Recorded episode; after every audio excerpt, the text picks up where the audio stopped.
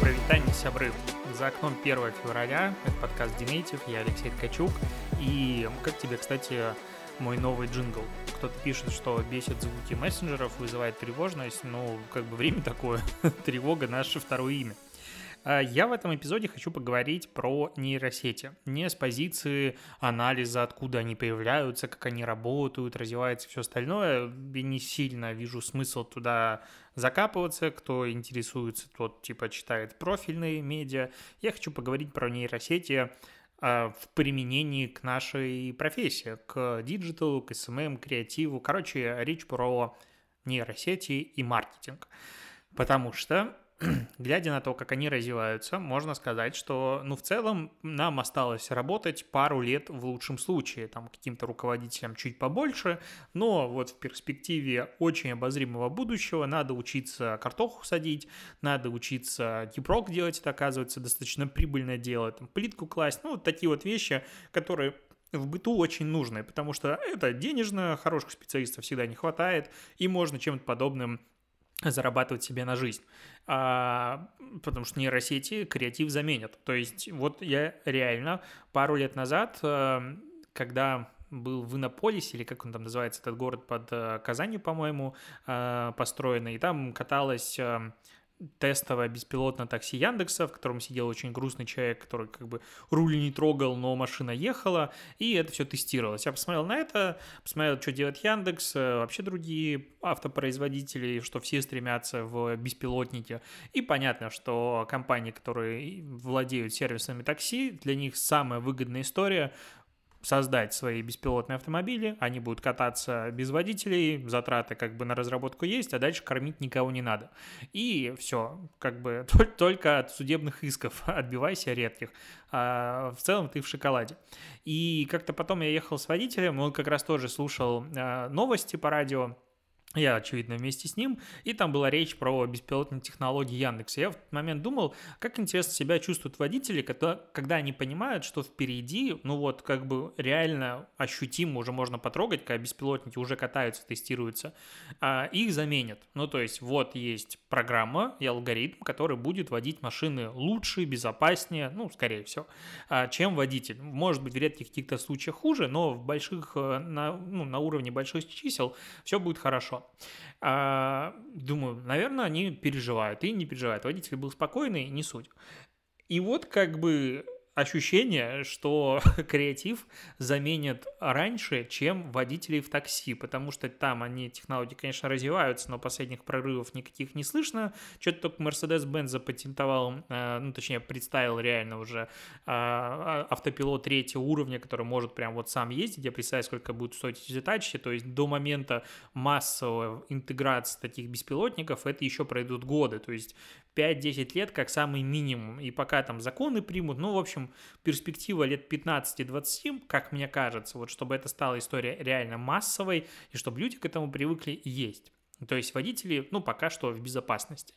А вот как бы креатив, он совсем оказался более легко заменяемым.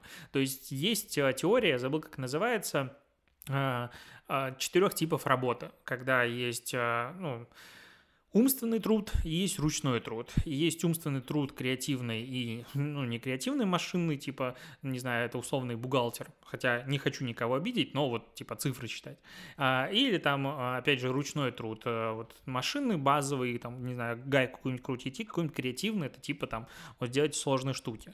И автоматизация идет от нижнего к верхнему уровню, и вот, типа, креативный, нестандартный интеллектуальный труд по этой теории должен был бы замениться последним. Но то, что показывают нейросети, то, что картинки генерируются вообще в легкую, вон, посмотри, какие красивые они везде есть, а, ну, за миллисекунды, и тексты уже пишутся и все остальное, как будто бы говорит, что чуваки, все немножко оказалось не так, и начнется с верхней э, как раз-таки ну, вот, уровня э, автоматизации. А наоборот, там, стелить асфальт либо что-то еще, вот это сложно, потому что тут нужны прям сложно дорогие роботы, и, возможно, человек работает дешевле, чем купить этого робота или там разработать его.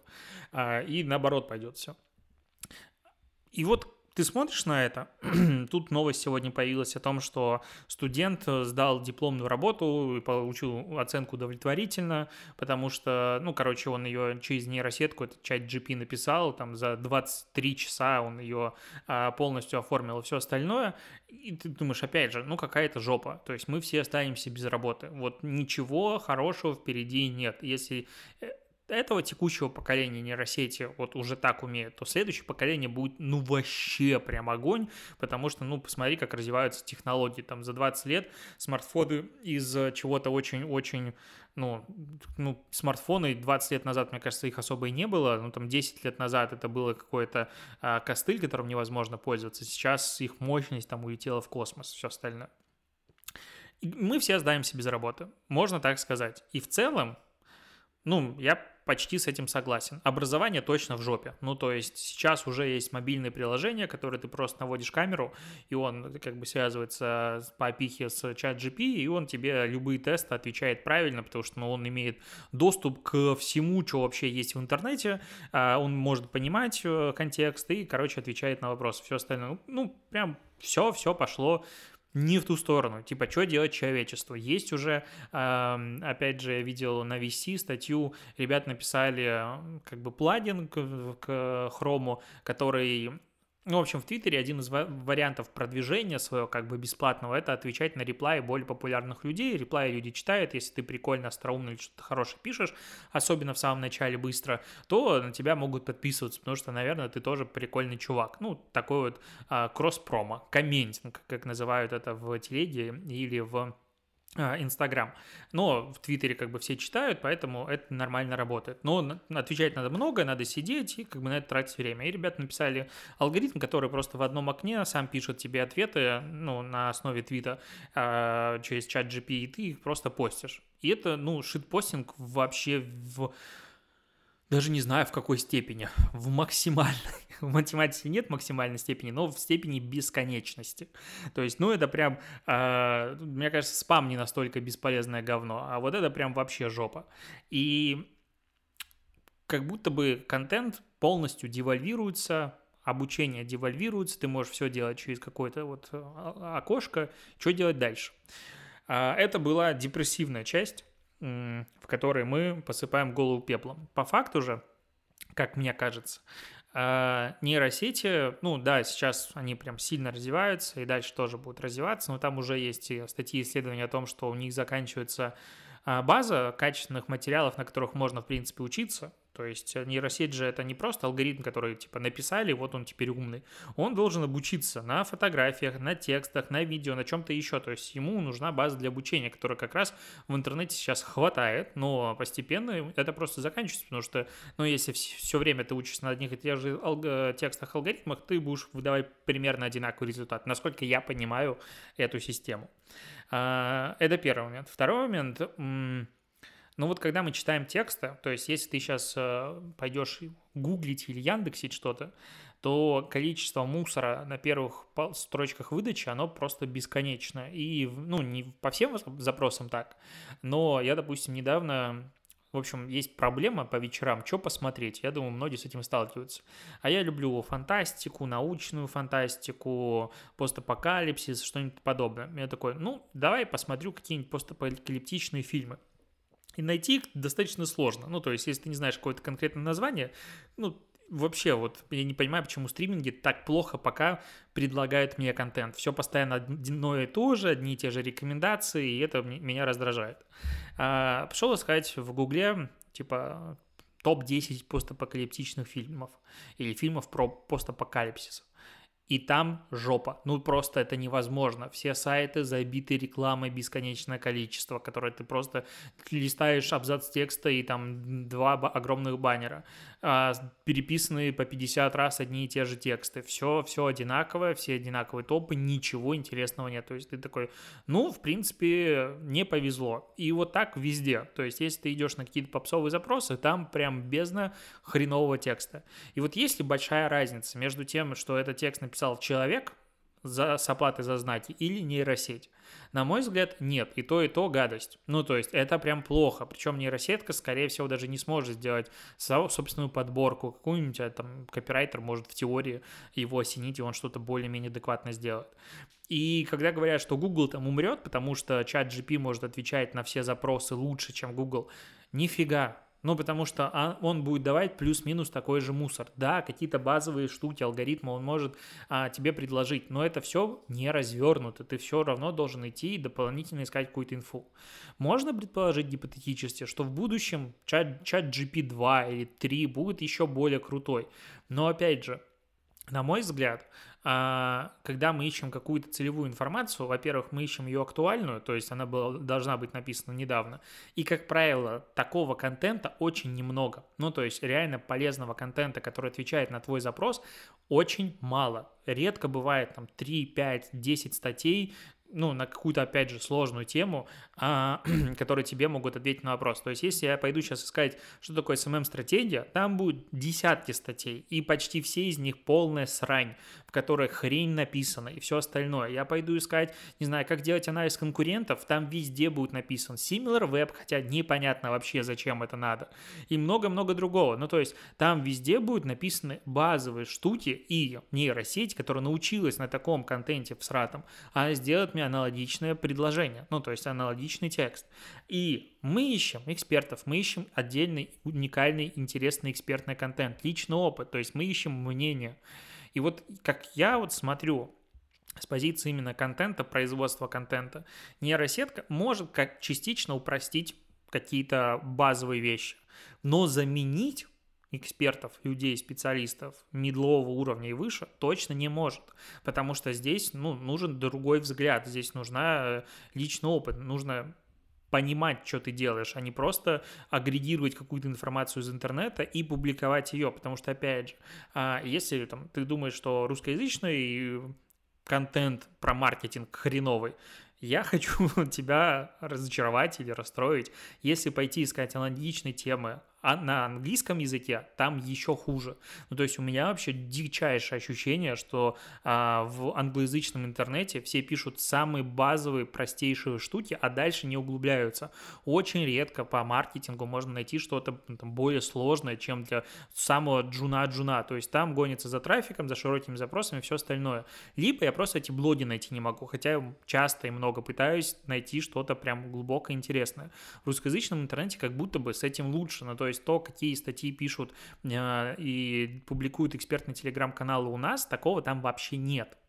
Опять же, могу заблуждаться, мое субъективное мнение, но я ничего подобного не нашел. А, поэтому как бы уже есть большой прогресс, и это не заменить. А, если мы говорим про, допустим, фотографии, опять же, я смотрю на ну, я сам пробовал делать разными нейросетками себе картинки, думаю, о, сейчас прикольно, буду делать себе обложки а, под, э, ну, блог, ну, потому что, ну, это реально удобно. Я сейчас с бесплатных э, стоков беру фотографии, а тут, ну, будет что-то кастомно уникальное. Получить адекватный визуал того, что ты пишешь, прям ни одного часа дела. Ну, то есть надо объяснять и понимать нейросети, что ты хочешь на ее языке, не на моем. Это как с чат-ботами, которые должны были убить всех, все отделы продаж, вообще все-все-все изменить. Я про это слышал, ну, последние лет 10, мне кажется. Вот как только они появились, все, чат-боты изменят мир. И до сих пор они бесят, они раздражают, они абсолютно не умеют с тобой общаться, они не, ну, то есть ты реально должен подстраиваться под чат-бота, а, а не он под тебя ну, может быть, нейросетки как-то здесь, интегрируясь, смогут лучше меня понимать и как-то решать. Но лучшая команда чат-боту фраза «оператор». Это как бы все знают. А, поэтому как бы уже не так страшно. Но в любом случае получить визуал от нейросетки, которая делает картинки, сложно. И, очевидно, появляется уже профессия людей, которые умеют с ними общаться, добиваться от них нужных результатов. И опять же вопрос, надо мне нанимать этого человека, чтобы он мне сгенерировал нужную картинку. Или я пойду к дизайнеру, который мне это может сделать тоже проще быстрее.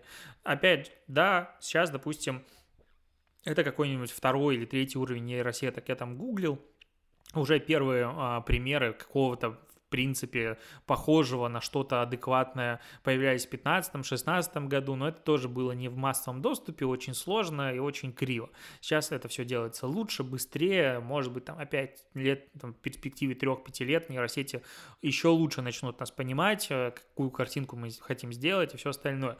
Но знаешь еще в чем есть проблема? В том, что люди не знают, чего они хотят. Ну, то есть, вот если прям решить, что есть инструмент волшебный, который может сделать тебе ту картинку, которую ты хочешь, будет просто дофига говенных картинок. Это правда.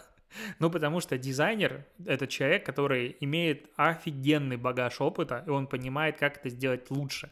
И мои лучшие ТЗ, слушай, а давай сделаем картинку, вот такая вот есть заголовок, есть там пару идей, можешь их прикинуть, давай. И он или она это делает, ты там как-то внутренние правки вносишь, но в любом случае это человек, который знает, как это сделать, он понимает тебя.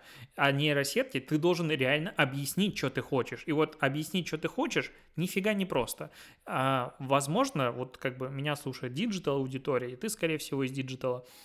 А, для нас ТЗ написать проще. Ну, как бы а, в среднем, а, чем обычному человеку. Но если представить, что среднестатистический человек должен научиться этому, это, ну, Photoshop тоже, знаешь ли, простая штука, но почему-то фотошопом не умеют далеко все пользоваться и так далее. То есть, на мой взгляд, нейросети станут просто ну, как бы помощником в базовых вещах, в базовых функциях. А она точно не заменит Google, потому что люди, когда ищут информацию, они хотят получить информацию из достоверного источника, который они хотят, ну, мы говорим про адекватных людей, адекватные запросы. Они, типа, как веганство помогает от рака или что-нибудь подобное.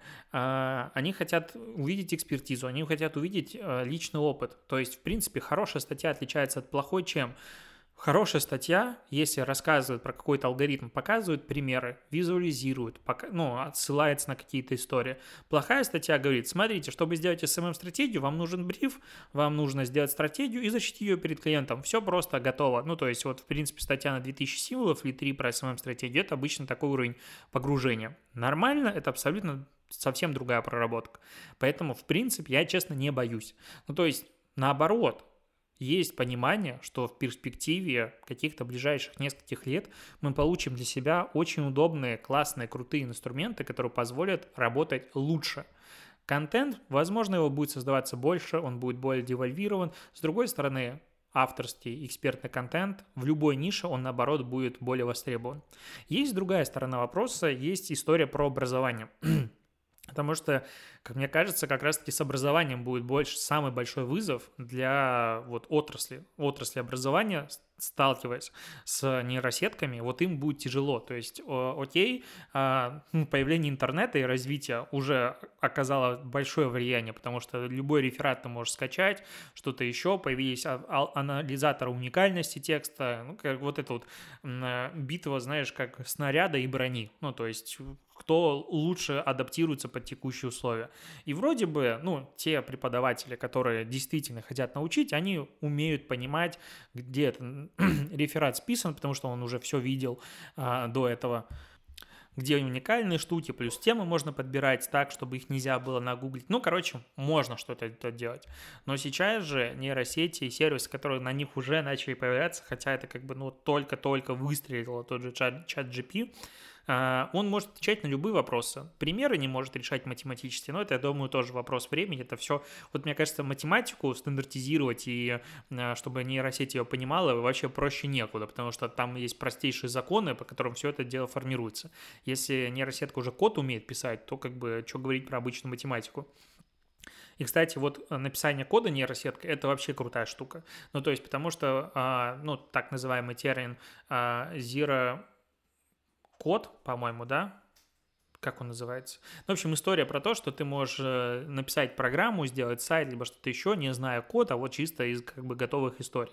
А, вот это классно, но как бы там обычно решение супер примитивное. А если я хочу что-то более сложное, мне нужен программист.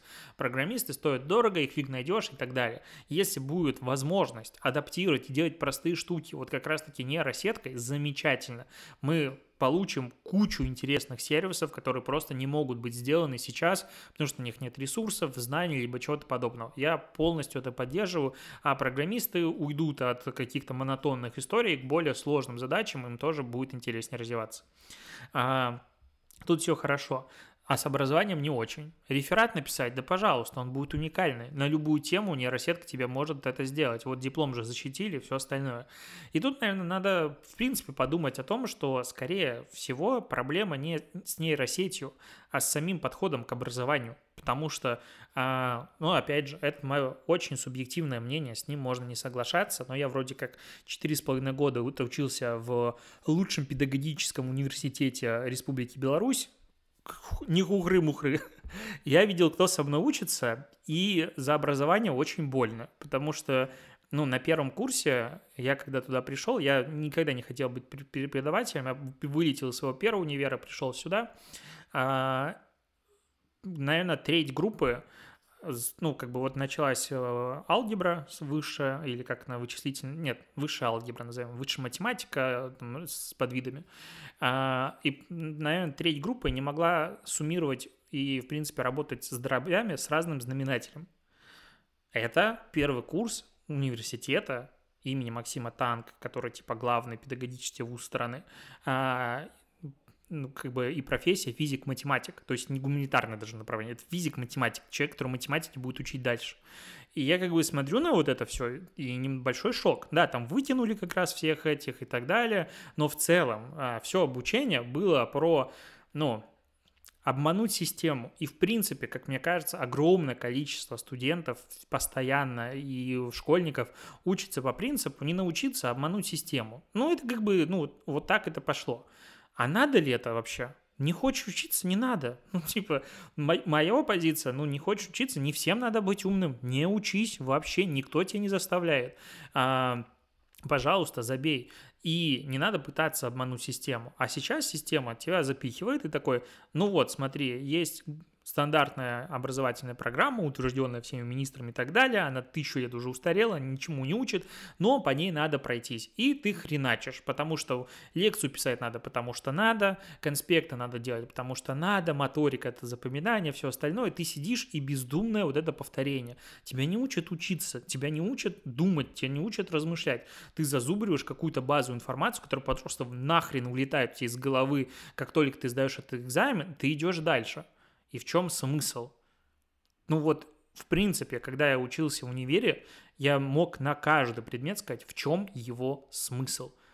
Я четыре с половиной года отучился в ПЕДе, и нас не учили учить детей. Там был предмет педагогика, на который был преподаватель, точнее преподавательница, а, которая очень любила задавать рефераты и очень боялась вирусов. И ей можно было прийти и сказать, знаете, вот на флешке, но там был вирус, он съел мой реферат. Как, ой-ой-ой, бедный, бедный. Вот это прокатывал каждый раз. Ну, то есть это даже не смешно, когда ты человеку можешь прийти, в лицо сказать, что вирусы съели мой реферат в пятый раз подряд. И она говорит, ну ладно. Ну, это какой уровень? Ну, то есть, как бы вот это вот жопа, короче. А, и сам, сама идея рефератов. Ну, типа, ты должен разобраться в теме. Но, опять же, вот тот же универ, в котором мы учился, да и другие, это была всегда история про вот доклад, либо ты его сдаешь, его читает преподаватель, нахрена непонятно.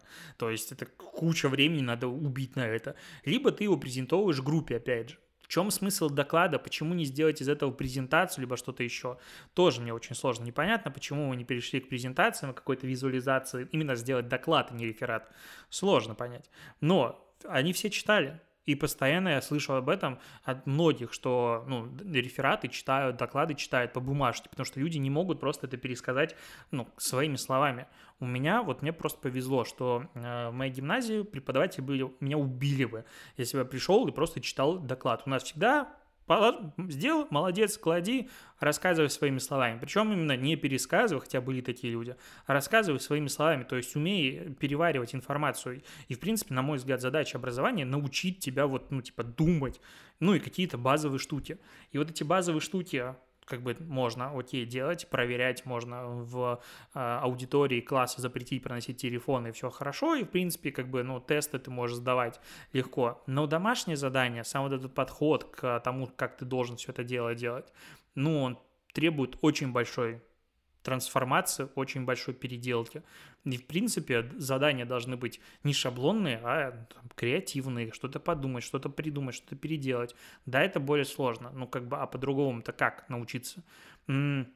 из, наверное, таких архипримеров, которые прям дичайшим образом раздражают, вспомни, если у тебя есть права, ты 100% а, тебе приходилось проходить через это, это сдача теории. Ну, сдача теории ПДД. Ну, ну во-первых, через ну, полгода, 12 месяцев на мой взгляд, вообще никто не помнит правил. Ну, то есть есть вот базовая основа, что главная дорога, второстепенная дорога, помеха справа и какие-то такие штуки. Ну, вот прям основа основ. А все остальное, ну, оно просто испаряется из твоего мозга, потому что примерно никогда оно не используется, и нужно только для того, чтобы потом, когда что-то случилось, сказать, а, вот ты был прав или не прав, а в обычной жизни не используется. А во-вторых, сам подход к вопросам. Ну, в принципе, последний месяц перед э, сдачей теории у всех как происходит? Ты сидишь и монотонно решаешь билеты тыкаешь, тыкаешь, тыкаешь. В моей как бы юности, когда я получал права, это был диск, ты его вставлял э, в ноут, и там программа, и ты сидишь, хреначишь эти вопросы. За час сделал там 50 билетов, я не знаю, ну то есть какие-то бесконечное количество билетов решал за ну, полторы-две минуты, целые вот 10 вопросов отвечал. Сейчас на телефонах разницы нет, ты просто монотонно узнаешь вопросы, знаешь на них ответы, отвечаешь и уходишь, и забываешь про это напрочь. Вот есть смысл такой теории? Ну, там же в правилах много важных штук, много о чем нужно предупреждать водителей, готовить водителей. Но у нас вот так. Это как бы уже, ну, речь не про школьников, которые из принципа хотят обмануть систему. Это сознательные люди приходят, они понимают, что от этого будет зависеть твоя жизнь, жизнь людей на дорогах. То есть это прям важный навык. Ты должен научиться водить. Что мы делаем все? Забиваем болт. Надо просто пройти тест и уйти. Ну, потому что в этом нет никакого смысла. Да, здесь чат GP и что-то подобное не поможет, потому что надо принести телефон, и это как бы с этим борется.